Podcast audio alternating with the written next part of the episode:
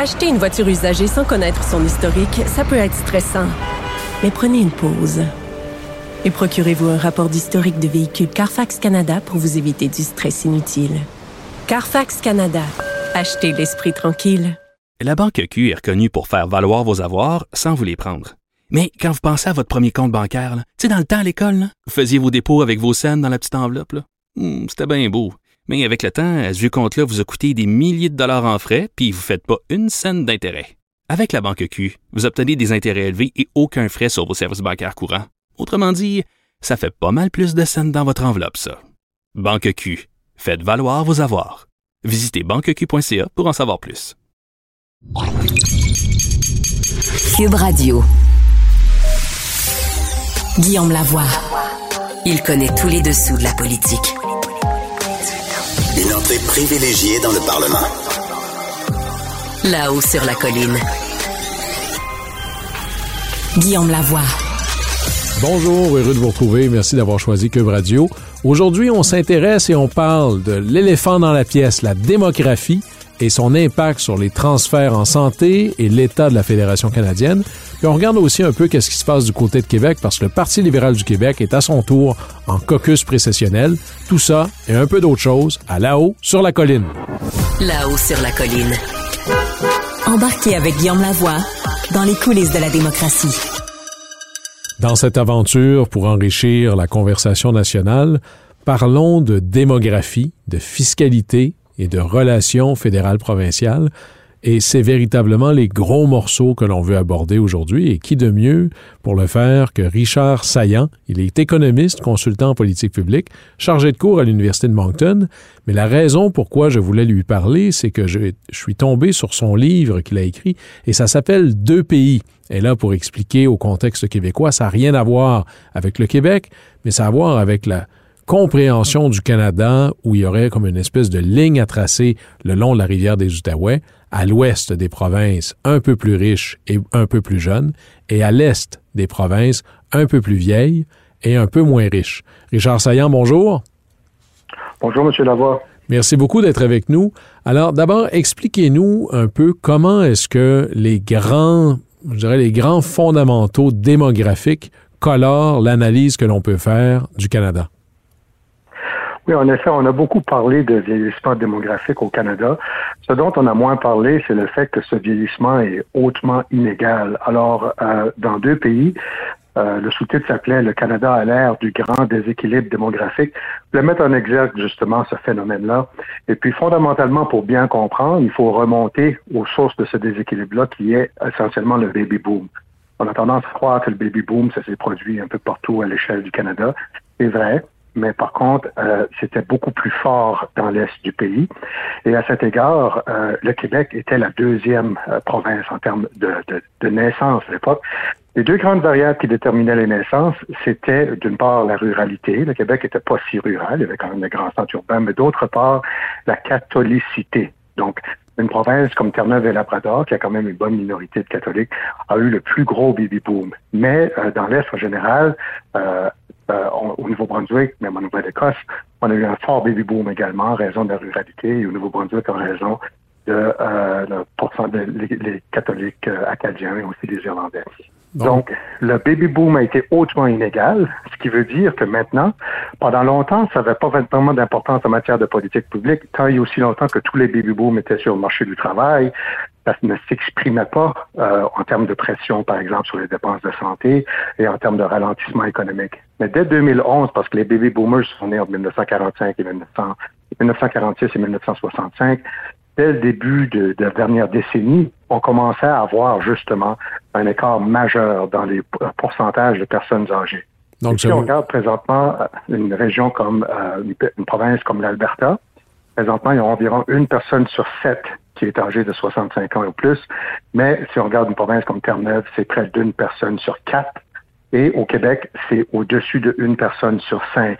Donc, visiblement, euh, les pressions exercées par le vieillissement démographique vont être différentes, dépendamment où on se situe dans le pays. Et donc, ça veut dire que, bon, le baby boom, euh, c'était génial quand tout le monde travaillait. Ça faisait une population active très grande, donc une population aussi qui paie plus d'impôts, de taxes. Tout ça, c'est génial, mais arrive un moment où les gens vieillissent. Et donc, puisqu'on consomme à peu près, là, je dis souvent, sur 100 dollars de services de santé qu'on consomme dans sa vie, on en consomme 95 dans les cinq dernières années de sa vie, plus une population est âgée, plus il y a une pression financière assez gigantesque sur les dépenses en santé. Et donc, cette pression-là pour les services de santé, entre autres, à la charge de l'État, elle est beaucoup, beaucoup plus grande dans les provinces de l'Est que dans les provinces de l'Ouest. Un peu ça, là, vous nous décrivez aujourd'hui. Tout à fait. L'une des façons de le voir, c'est pour moi ce que j'aimais utiliser comme formule pour illustrer ce phénomène-là, c'est que vous vous rappellerez, en 2006 et en 2008, le gouvernement de Stephen Harper à l'époque avait euh, allégé la TPS, là, il en fait passer de 7% à 5 eh bien, à l'est de la rivière des Outaouais, toutes les provinces ont récupéré cet espace fiscal. Le Québec était la deuxième province à le faire euh, après la Nouvelle-Écosse. Et à l'ouest de la rivière des Outaouais, aucune des provinces n'a pleinement récupéré cet espace fiscal-là. Et ça reflète justement le fait que les sociétés étant moins vieillissantes, les pressions financières étaient moins grandes et euh, ils avaient davantage de gens qui étaient sur le marché du travail. Donc, on le voit dans les politiques publiques, le reflet de, euh, euh, ce, vieillissement hautement inégal. Est-ce que c'est quelque chose que vous avez regardé? Parce que je pense que c'est Luc Godbout au Québec qui avait fait un vaste rapport sur les questions fiscales, parce que toute chose étant égale par ailleurs, si la population qui travaille diminue, sa consommation, elle, ne diminue pas aussi rapidement. Donc, un gouvernement qui se... Euh, si on a une population plus âgée, il serait peut-être plus pertinent pour un gouvernement de transférer sa fiscalité un peu plus vers la taxe à la consommation que vers l'impôt, parce qu'à la retraite, on paie nécessairement moins d'impôts que pendant qu'on travaille. Oui, en effet, il y, a, des conséquences importantes pour la fiscalité, euh, mais euh, il y a également des conséquences, ramifications importantes au niveau des politiques publiques. Ce qu'on remarque, c'est que euh, des provinces, maintenant comme les maritimes, présentement, nous sommes en train de vivre une explosion démographique sans précédent. Dans ma province de Nouveau-Brunswick, on a connu plus de croissance pour les deux dernières années qu'on l'a fait au cours des 30 dernières années, et c'est le reflet d'une immigration qui explose. Il y a aussi un phénomène de gens du sud de l'Ontario qui voyant le marché euh, immobilier tellement inabordable, se déplacent pour accéder à la propriété de manière moins dispendieuse au Nouveau-Brunswick. Mais l'immigration permet de réduire le choc du vieillissement démographique. Et si on regarde les provinces dont le pourcentage d'ennemis, de, de gens âgés de 65 ans et plus, au cours des deux dernières années, ça a augmenté beaucoup moins rapidement dans les maritimes qu'au Québec. Ce qui est fascinant, le Québec est, la, après Terre-Neuve et Labrador, la province où le pourcentage de personnes âgées a augmenté le plus rapidement. Ça reflète des euh, différences au niveau euh, de des politiques d'immigration. Donc ça, c'est le premier point. Et le deuxième point, bien sûr, c'est que euh, au Canada, on a des transferts fédéraux qui sont importants pour bien les provinces, y compris le Québec, qui est récipiendaire de péréquation. Mais ces transferts fédéraux-là sont transmis de, sont effectués de plus en plus sur la base de euh, par habitant. Mais justement. Mais Richard Saillant, ça, parlons-en parce qu'on a fait dans une émission précédente un peu l'historique des transferts en santé qui au départ était un pourcentage de dollars. Hein. C'est-à-dire que, exemple, ben, si ça a coûté 100 millions pour euh, la santé au Québec, bon, historiquement, le Québec, le, fédéral mettait la moitié. Peu importe ce que ça vous coûte, je paye la moitié de la facture. À partir du moment où on le fait par capita, ben, un jeune bébé, ça coûte moins cher en service de santé qu'un vieillard. Si le Québec est une province qui vieillit beaucoup plus que les autres, euh, il y a une inéquité grandissante ici, là. Il y a une inéquité grandissante, vous avez tout à fait raison, et c'est pourquoi je militais dans le livre euh, Deux pays qu'il fallait tenir en compte euh, de l'impact du vieillissement inégal dans euh, l'allocation des paiements de transfert. Vous avez raison de dire qu'au départ, le fédéral payait un dollar pour chaque dollar dépensé par les provinces en dépenses admissibles. Faut dire, ça j'aime le rappeler, euh, le fédéral n'a jamais euh, supporté la moitié des dépenses de santé parce qu'il y avait des dépenses qui n'étaient pas admissibles. On pourrait se rendre là. Le, summum, ça a été 43% euh, vers euh, la fin des années 70, si je m'abuse. Mais ça, c'est un aparté. pour ce qui est des transferts fédéraux, c'est clair et net que lorsqu'on passe vers la, la, la, base par habitant, on pénalise les provinces qui vieillissent plus rapidement. Ce qui est intéressant de voir ici, c'est que c'est le virage vers la formule par habitant. On pense souvent que c'est sur le gouvernement Harper que ça s'est produit, mais en fait, ça s'est produit sous le gouvernement chrétien et ça a été suivi par le gouvernement Martin avec euh, son plan pour une génération là, à l'époque. Donc, ça, ça, trans, ça transcende les lignes politiques. Et puis moi, à mon sens, la thèse que, j'émets, c'est que ça reflète le fait que le poids démographique donc le poids politique et le poids économique du pays se transfère vers l'Ouest et qu'on a tendance à, pour pouvoir gagner des élections, à dire qu'il ne faut pas justement euh, transférer davantage vers l'Est parce qu'il y a moins de sièges à gagner. Si vous regardez la carte électorale, lorsqu'elle a été modifiée, je pense, en 2015, si je ne m'abuse, on a ajouté 30 sièges à la carte électorale. Elle est passée de 308 à 338 sièges. À l'est de la rivière des Outaouais, il y en avait trois de plus au Québec et à, l'est du Québec, en avait zéro. Les 27 autres étaient à l'ouest. Donc, on a un transfert du centre politique, économique, démographique du pays et ça a des conséquences importantes, justement, sur les paiements de transfert par la suite. Donc, il sera intéressant de voir parce qu'on dit qu'il va y avoir un accord imminent avec, entre Ottawa et les provinces pour accorder davantage de financement pour la santé.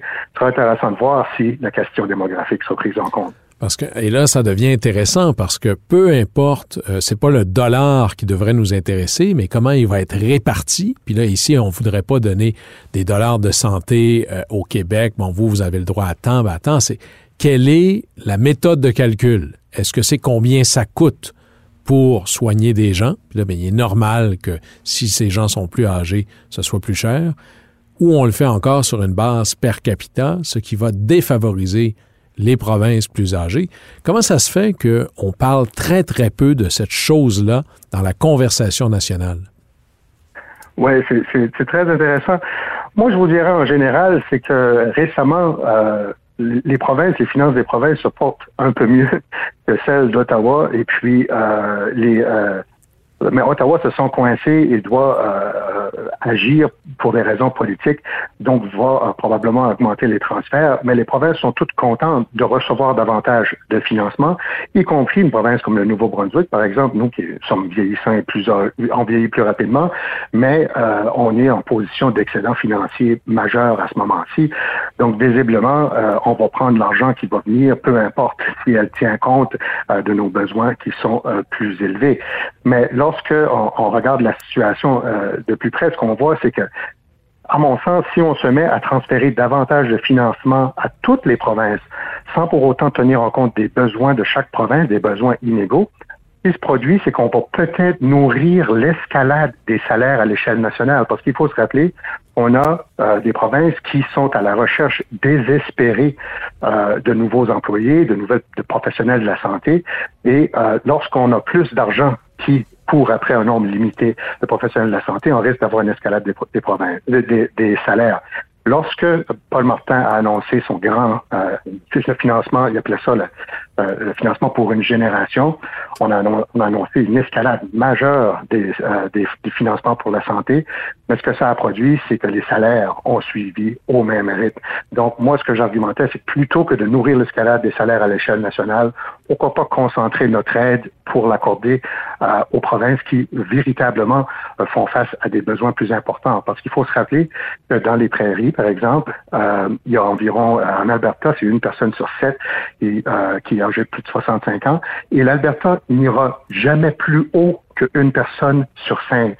Donc, visiblement, euh, si on accorde davantage d'argent à l'Alberta pour euh, faire concurrence. Ils vont avoir plus, une plus grande marge de manœuvre qui, qui va. Ils vont avoir plus d'argent par patient, pour le dire comme ça on peut le dire comme ça, mais on peut aussi dire qu'ils vont euh, concurrence, faire une livrer une concurrence féroce aux autres provinces pour recruter davantage de professionnels et que ça va nourrir une escalade des salaires.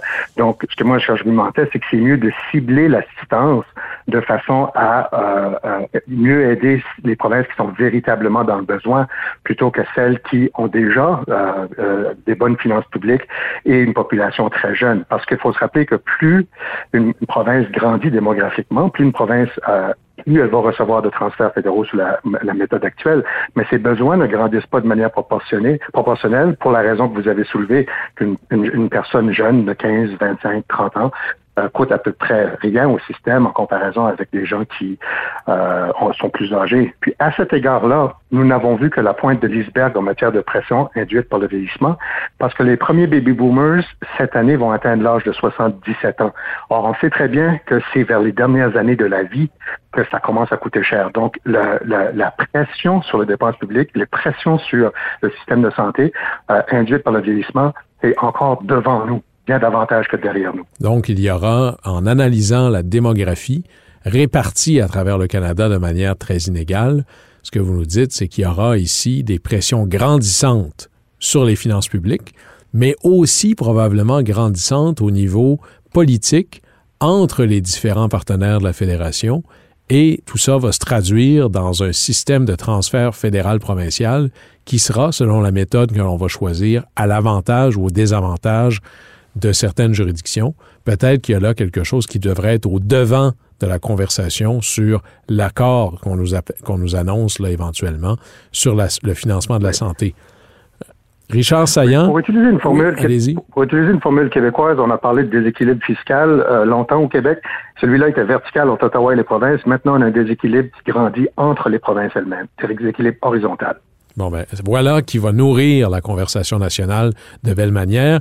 Richard Saillant, je rappelle que vous êtes économiste, consultant en politique publique, chargé de cours à l'Université de Moncton et, et j'invite les gens à se le procurer et à le lire et le relire, le livre, l'excellent livre Deux pays, le grand déséquilibre démographique au Canada. Merci beaucoup d'avoir été avec nous. C'est moi qui vous remercie. Au plaisir. Acheter une voiture usagée sans connaître son historique, ça peut être stressant. Mais prenez une pause et procurez-vous un rapport d'historique de véhicule Carfax Canada pour vous éviter du stress inutile. Carfax Canada. Achetez l'esprit tranquille. La Banque Q est reconnue pour faire valoir vos avoirs sans vous les prendre.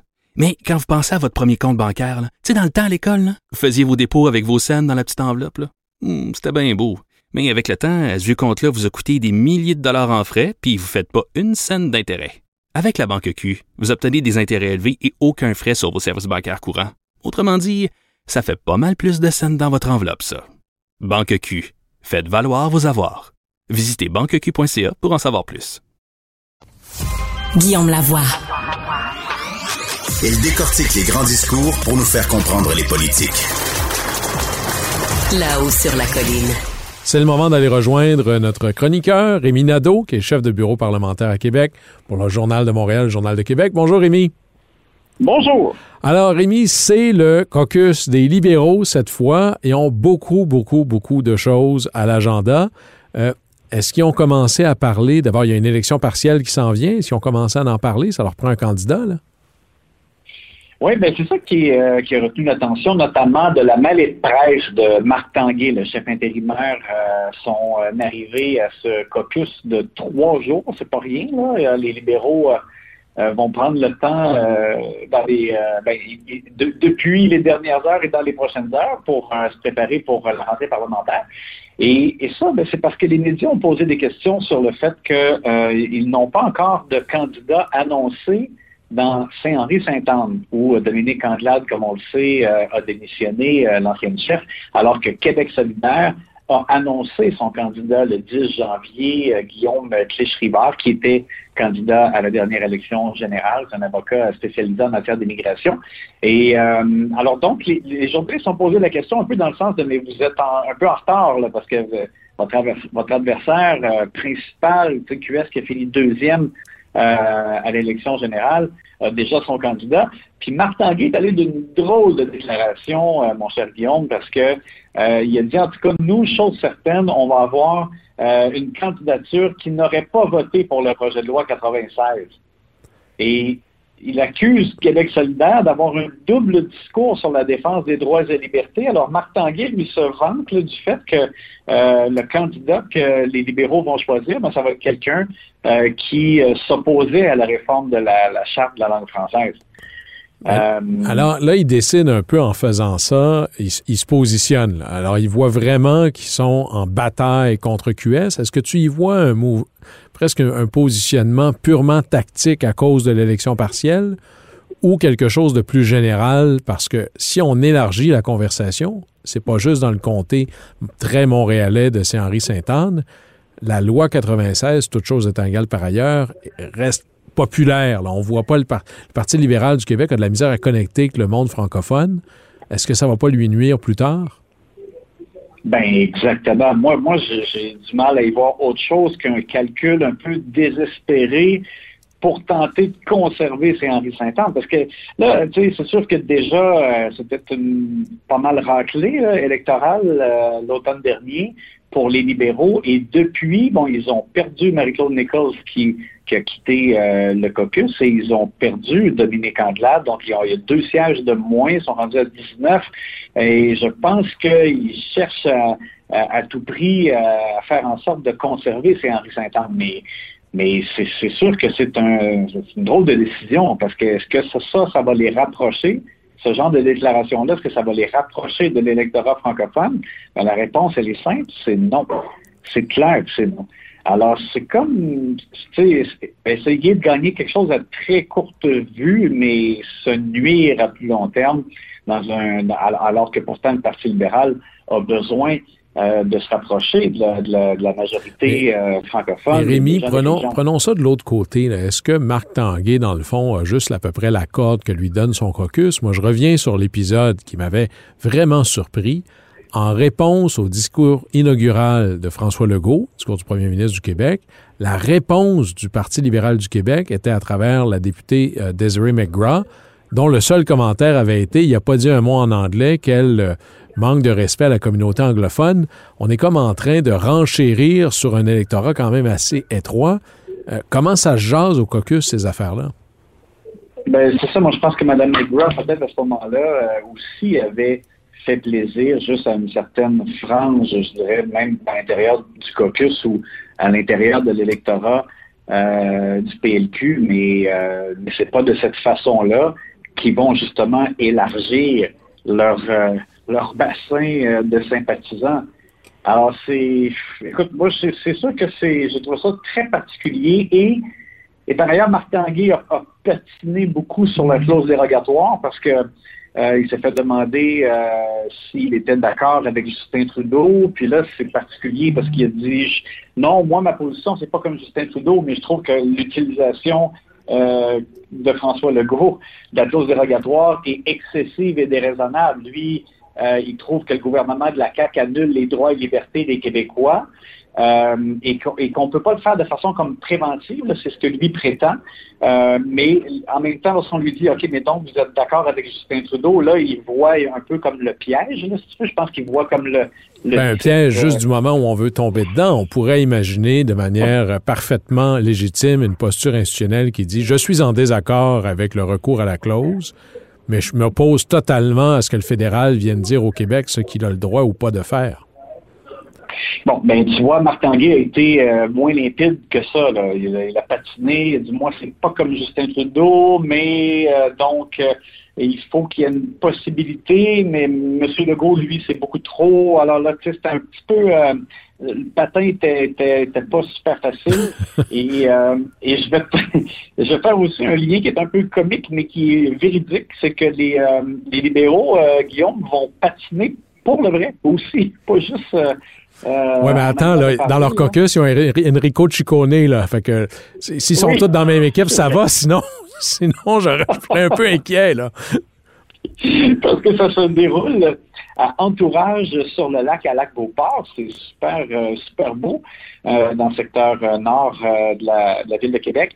Et, c'est prévu dans, les, trois jours de, caucus qu'il y a des discussions. Il ne faut, pas penser non plus qu'ils sont juste là pour avoir un plaisir ludique. Là. Il y a, de, vraies discussions sérieuses, mais aussi, ils ont prévu du patin la glissade et euh, ils nous disent que c'est parce que ils veulent vraiment comme euh, tisser des liens, c'est comme resserrer l'équipe parce qu'on sait que ça a été comme très difficile l'automne dernier. Oui, en soi c'est bon, mais c'est sûr que ça ouvre à bon euh, patiner puis tourner en rond puis glisser toujours vers plus bas.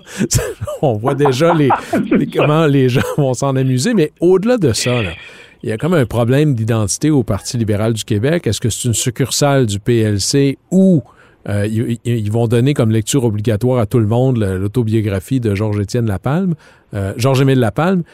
est-ce que tu as senti que ça se positionnait de leur côté? Est-ce qu'il y a dans le caucus des futurs candidats à la chefferie qui commencent à dire euh, ben moi je vois ça un peu différemment? Est-ce que est-ce qu'il y a quelque chose qui nous laisse penser que ouais, on va voir des choses nouvelles émerger là? Ben, moi, je, pense qu'il faut, là, il, va falloir, parce que le PLQ ne gagnera pas à être une imitation euh, du PLC ou être trop aligné sur le PLC. Bon, dans le cas d'André Fortin, par exemple, on sait que lui a conseillé Justin Trudeau dans, un passé récent, la dernière élection fédérale. Donc, on peut penser que lui euh, pourrait être euh, très le des idées du Parti libéral du Canada. Bon, Marc Tanguay, la question lui a été reposée ce matin. Est-ce qu'il sera sur les rangs? il prétend encore que sa tête n'est pas là, que là, lui, il se donne corps et âme pour préparer le parti, la session parlementaire. Il y en a d'autres, là. Monsef Déragi, euh, le député de Néligan, est-ce que lui a dit j'y pense? Oui, c'est ça, mais ils n'ont pas encore vraiment touché leur couleur. Puis moi, moi je, le répète, là, je, réentendais cette réponse-là de Marc Tanguay aujourd'hui. J'ai un peu de mal à y croire. Je comprends que de façon vertueuse, on peut dire ça. Pour l'instant, ma tête n'est pas là. Je m'occupe de travailler avec l'équipe et de préparer, mais en même temps, les, autres, mon chef des régies, André Fortin, eux, ils doivent se demander, ben, est-ce qu'il va se retrouver comme un mon adversaire quand ce sera la course à la direction? Mais là, on ne le sait pas encore et on ne sait pas quand va se dérouler la course à la direction. Demain, le président du parti, euh, on nous dit qu'il sera là euh, au caucus euh, des députés à Lac-Beauport. Euh, donc, je présume que là, donc, on pourra peut-être en, apprendre un petit peu plus, peut-être sur euh, au moins avoir un horizon, comment ça va se dérouler. Le, parti avait dit que euh, Marc Tanguay aurait à un moment donné une espèce de date limite pour décider s'il serait candidat ou pas. donc, c'est sûr que il faut que ça se précise pour qu'après ça, évidemment, ceux qui ont des aspirations et des idées là, puissent commencer à se mettre en valeur puis montrer euh, vers où ils veulent que le parti dirige. Ouais, j'ai l'impression que s'ils patinent trop longtemps, euh, le printemps va arriver, puis ils vont finir par prendre l'eau. Ça va pouvoir être dangereux. Dis-moi, euh, Rémi, il nous reste à peu près une minute. Là. Hier, tu nous disais que le gouvernement Legault, par le truchement de la voix de la ministre de l'Immigration, Mme Fréchette, disait ben, on a des attentes élevées là, sur le fédéral pour le chemin Roxham. là, le fédéral a un peu répondu. Euh, est-ce que ça ressemble à une grande ouverture ou plutôt une énorme douche froide? Oui, c'est pas mal un saut d'eau froide parce que là, euh, Sean Fraser, le ministre fédéral de l'immigration, euh, a baissé les attentes complètement. Il a dit que il ne faut pas s'attendre à ce qu'il y ait une annonce quand M. Biden va venir au Canada. concernant l'entente sur les tiers pays sûrs. Donc, il a même dit que c'est un enjeu important, mais c'est un, enjeu parmi d'autres enjeux importants euh, qui sont à régler euh, entre le Canada et les États-Unis.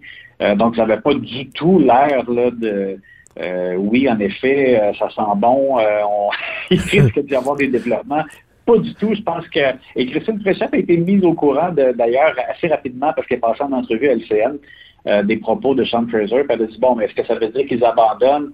Ouf, tu sais, je pense pas en tout cas que finalement miser sur Biden, c'était. Euh, Rémi, quand, quand, on dit en politique, c'est un enjeu important parmi d'autres enjeux importants. Traduction, c'est pas dans la liste des priorités. Fait que là, on va voir comment finalement on va avoir une bonne rentrée parlementaire. Hey, Rémi Nadeau, chef du bureau parlementaire à Québec pour le Journal de Québec-Montréal. Merci beaucoup d'avoir été avec nous. À demain. Bye. C'est tout pour nous. Merci d'avoir choisi Cube Radio. Je vous retrouve demain pour un autre épisode de Là-haut sur la colline.